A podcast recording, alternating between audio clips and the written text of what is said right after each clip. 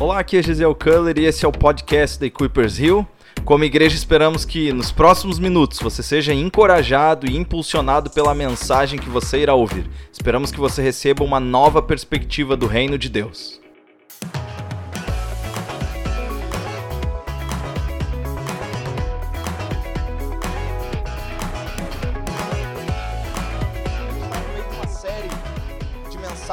Chamada Histórias de Salvação. Diga comigo, Histórias de Salvação. Por que, que a gente está no meio dessa série chamada Histórias de Salvação? Porque nós acreditamos, e nós vamos falar um pouco sobre isso em alguns instantes, que um testemunho, um testemunho, na verdade, o seu testemunho, ele tem poder de instigar algo novo na vida das pessoas.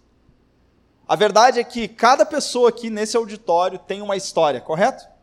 E essa história, e alguns de vocês já tiveram essa experiência de ter alguns encontros com Deus, de ter a sua vida e sua história transformada. Essa história, quando compartilhada, ela tem muito poder para fazer com que no coração de alguém seja gerado fé, seja gerado algo novo. E existe um texto aí, se você está com a sua Bíblia, de Atos capítulo 1, versículo 8, que é o tema da nossa mensagem, que diz assim: Mas receberão poder quando o Espírito Santo descer sobre vocês, e serão minhas testemunhas em Jerusalém, em toda a Judéia e Samaria e até os confins da terra. Foi isso que deu o start na igreja. Jesus disse para um grupo de homens: Vocês vão receber poder do alto, vocês vão receber um revestimento sobrenatural do Espírito Santo, e vocês vão receber isso para quê? Para que vocês se achem bons? Não. Para que vocês se sintam orgulhosos de terem uma experiência com Deus? Não. Para que vocês vão domingo à igreja e guardem essa experiência forever, né? Para vocês simplesmente individualmente? Não. Vocês vão receber uma experiência, vocês vão experimentar o meu amor de forma tão profunda para quê? Para que vocês possam ser minhas testemunhas, ou seja, levar isso que aconteceu com vocês em Jerusalém, em Samaria, Judéia e confins da terra. Ele está falando para aqueles homens que aquilo que ele iria derramar sobre a vida deles não poderia ser contido neles, não poderia ser contido numa cidade, não poderia ser contido numa região, e, e o mundo inteiro não poderia conter aquilo que aconteceu dentro deles. E a verdade é que esses homens caminharam com Jesus, homens e mulheres né, caminharam com Jesus, tiveram uma experiência profunda e, além disso, eles foram revestidos. E essas mesmas promessas exatamente a mesma coisa que aconteceu com eles no livro de Atos. É aquilo que Deus tem para as nossas vidas hoje. Deus te deu uma experiência com Ele que não pode ser contido dentro de uma igreja, dentro de uma cidade ou de uma determinada região. E boa parte do cristianismo hoje acabou entendendo que cristianismo é uma espécie de atividade religiosa em que eu vou para a igreja, recebo alguma coisa e volto para casa, enquanto na verdade a missão de Cristo tem muito mais a ver com receber algo e espalhar isso para as pessoas. Vocês perceberam que ao longo do tempo a gente criou uma espécie de religiosidade, ao invés de viver de fato aquilo que a palavra diz. Muito nós debatemos sobre isso, falamos, mas pouco nós vivemos. E meu, meu desejo, é, e eu creio que o Espírito Santo vai te despertar durante essa série, é para que você se torne de fato aquilo que a palavra diz sobre você. Você é uma testemunha. Você tem que levar essa mensagem mais longe. E hoje eu vou falar sobre alguns pontos de por que você deve testemunhar, mas antes disso eu gostaria de convidar aqui alguém que tem um testemunho, e durante essa série nós vamos chamar algumas pessoas para isso, um testemunho de vida, de transformação, e eu gostaria que vocês recebessem hoje com aplauso o nosso querido João.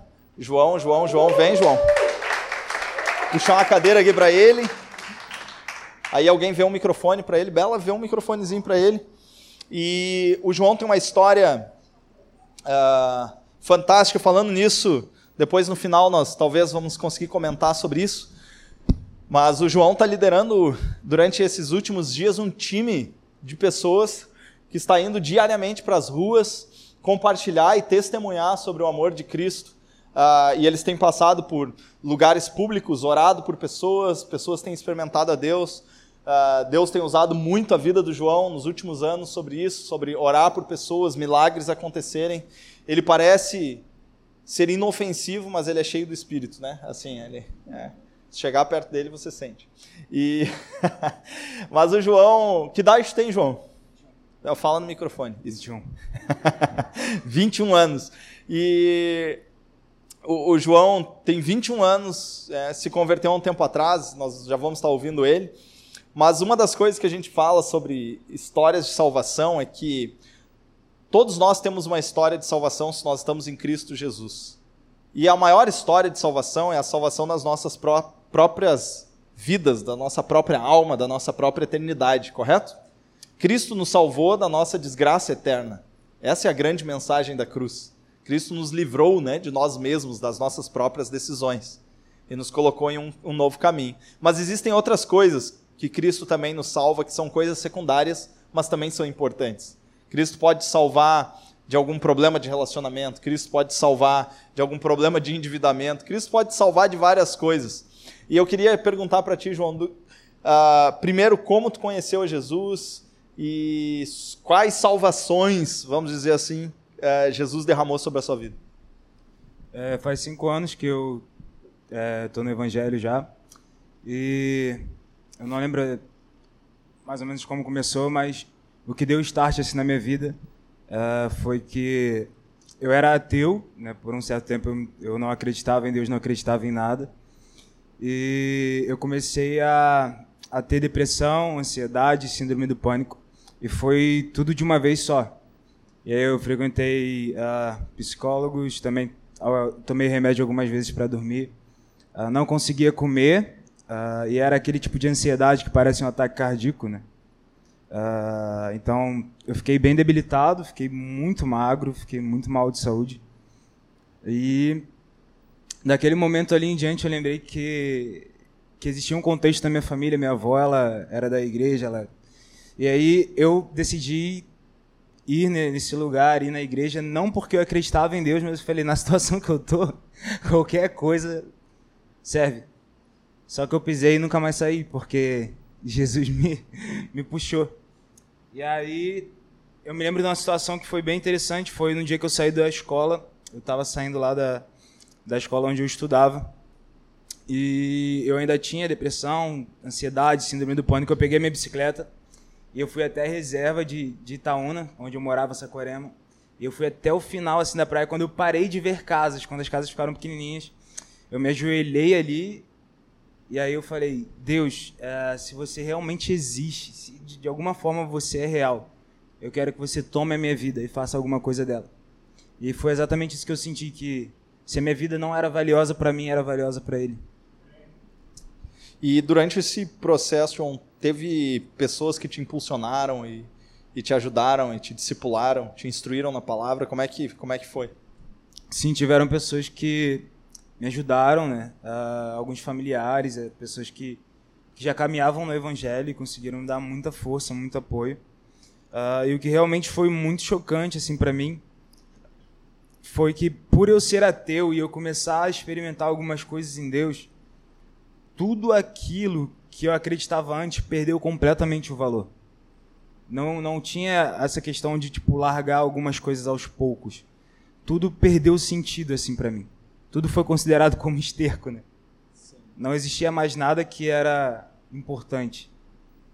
E aí quando eu tive a consciência que, peraí, se Deus é real, por que, que eu vou viver essa mentira? Isso daqui, nada disso tem valor, nada disso é importante. Então essas pessoas elas começaram a me discipular e, e não de forma religiosa, mas falaram, é, começa a ter um relacionamento com o Espírito Santo. Então eu passava muito tempo orando, muito tempo lendo a palavra e foi exatamente o que que me salvou, Jesus me salvou da depressão, da ansiedade, da síndrome do pânico por meio da palavra dele. Esse, esse por meio da palavra, você diz como é, como é que é isso de forma prática, assim, como é Sim. Que... Uh, eu tinha vários pensamentos, vários uh, insights de acusação, uh, existiam várias setas de depressão, de um monte de coisa. E quanto mais eu lia a palavra, mais aquilo ia embora. Eu me lembro que eu lia Filipenses 4 para que eu não me ficasse ansioso, porque Deus ele estava cuidando da minha vida e a ansiedade foi embora. E aí eu tinha depressão, e aí no momento que eu descobri qual era o propósito de Deus e, e que eu fazia parte desse propósito junto com Ele, a depressão foi embora. Eu tinha síndrome do pânico, mas quando eu entendi por meio da palavra que a minha vida pertencia a Jesus, estava nas mãos dele e não nas circunstâncias, a síndrome do pânico também foi embora. Então foi uma transformação, uma renovação de mente que veio por meio da leitura da Bíblia, assim, lendo mesmo e confessando essa palavra. Então sempre que vinha um pensamento, eu citava um versículo, eu citava uma palavra e eu acreditava na palavra e não naquilo que a minha mente dizia. Muito bom. E, e quando a gente fala sobre. Ah, eu acho bem interessante, sabe, que, como eu disse, o Espírito Santo ele, ele não nos transforma e não nos salva apenas para nós mesmos, né? É, eu costumo dizer que nós somos salvos de alguma coisa, mas nós também somos salvos para alguma coisa. Ou seja, em Cristo nós não somos apenas é, libertos, mas nós somos libertos para a liberdade. É, nós temos um caminho, nós não apenas saímos do Egito, mas nós temos uma terra prometida. E durante esse tempo em que tu tem esse contraste, né, que uh, existia um, um João uh, completamente uh, tomado por ansiedade, depressão, e depois, agora, o João que é livre. É, durante depois o, o, tempo em que tu foi sendo discipulado e cresceu, entendeu alguns fundamentos da fé, tu começou a externalizar isso, né? E co conta um pouco, né, antes da gente finalizar aqui sobre esse momento em que tu começou a ir para as ruas e talvez durante esse momento compartilhou teu testemunho é, e isso ajudou pessoas, como é que foi? Uh, no mesmo, no, no, mesmo momento que eu orava a Deus, eu falava, Deus, eu quero uma família espiritual, eu quero pessoas para cuidar de mim. Deus ele começou a enviar pessoas para que eu discipulasse. E aquilo que estava queimando dentro do meu coração é que eu tinha sido livre e que Deus era real. Eu precisava contar isso para alguém. Então, em diversas situações na rua, eu sentia o meu coração queimando assim para falar com algumas pessoas, não conseguia realmente me conter. E aí, sem saber, sem saber o que falar ou como falar, eu ia. Eu comecei a, a pregar nas ruas quase que diariamente. Eu estava nas ruas pregando, evangelizando pessoas, porque eu não conseguia ficar em casa. Eu simplesmente não conseguia. Eu não conseguia passar por meio de alguém que estava enfermo na rua e não orar. Eu não conseguia.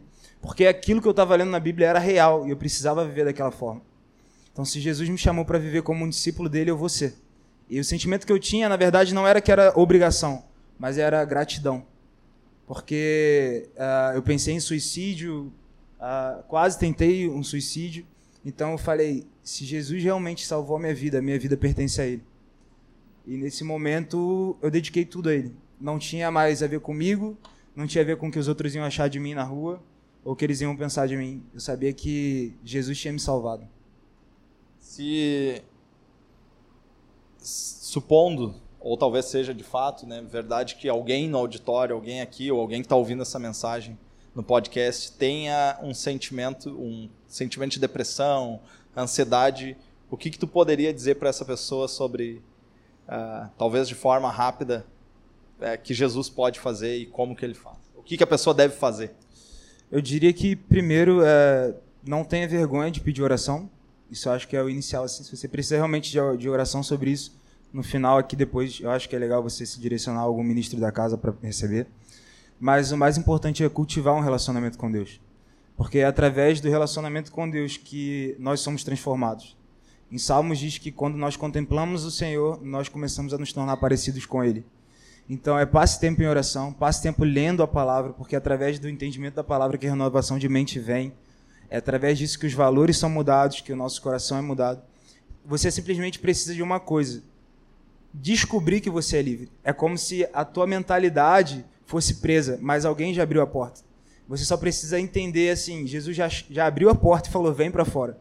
Você só precisa ter o conhecimento de que a porta está aberta e sair dela. É como se fosse um cachorro, né, algum animal que foi criado num cárcere e ele não sabe como viver ele fora agora. E Jesus está te chamando para vir para fora. Muito bom, muito bom ouvir esse testemunho. Não sei se vocês curtiram também. Então vamos dar um aplauso para o João aí.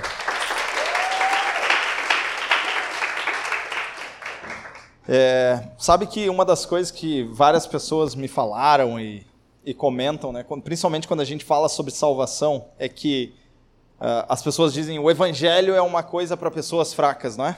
Não sei se vocês já ouviram isso, eu particularmente ouvi isso algumas vezes. Ah, evangelho é para quem é fraco, tem um evangelho, precisa desse negócio de igreja. E as pessoas acham que quando elas me falam isso, elas vão me ofender. na verdade, elas apenas confirmam aquilo que eu já sinto. É, é verdade é para gente fraca. é para gente que diz que está doente, é para gente que diz que precisa de uma cura, é para gente que, que diz que não pode mais viver sozinho, que precisa de algo mais. E essa é a essência da palavra de Jesus, não é? Eu vim para aqueles que estão doentes. Jesus diz que para aqueles que se dizem que estão sãos, aqueles que dizem que está tudo bem, Jesus diz: Eu não vim para esses. Eu vim para aqueles que talvez estão realmente né, no, naquilo que a galera define como fundo do poço. Ah, cheguei no fundo do poço, eu preciso de alguma coisa nova. E aí Jesus veio para esses. E particularmente ouvindo a história do João, que é um contexto completamente diferente do meu testemunho, mas com algumas similaridades espirituais diferentes de contexto, mas a essência é a mesma, eu estava tão perdido quanto. E o mais interessante é que no meu testemunho, João estava perdido fora da casa, eu estava perdido dentro da casa. Eu achava que pelo fato de eu ir à igreja, eu, eu já estava, já tinha ganhado um ticket né, de salvação. Né? Mas, na verdade, não. É necessário uma experiência com Jesus, é necessário uma experiência com a palavra, é necessário momentos com Deus, para que você uh, entenda uh, de fato aquilo que, uh, aquilo que Jesus deseja fazer na sua vida. Eu achei fantástico isso que o João falou. É como se a porta tivesse aberta mas a nossa mente de escravo, a nossa mente que trabalhou e operou tanto tempo debaixo de uma mentira não consegue sair. A gente acredita que aquilo que a gente vive é a verdade, quando na verdade é a verdade que nos liberta. Eu gosto de uma frase que, ah, é, na verdade, é um libertador de escravos, esqueci o nome dele. Uma frase bem famosa, né, que diz, um, um, ele é de um contexto americano. Ele durante a época da abolição ele trabalhou muito para libertar escravos. E aí ele dizia assim: Eu libertei mil escravos. Teria libertado mais mil se eles soubessem que eles eram escravos. Se eles soubessem que eles eram escravos. E quantos, quantas pessoas a gente cruza na rua, a gente é, conversa e elas nem sabem que elas estão escravizadas, elas nem sabem, elas até acham que o Egito é bom.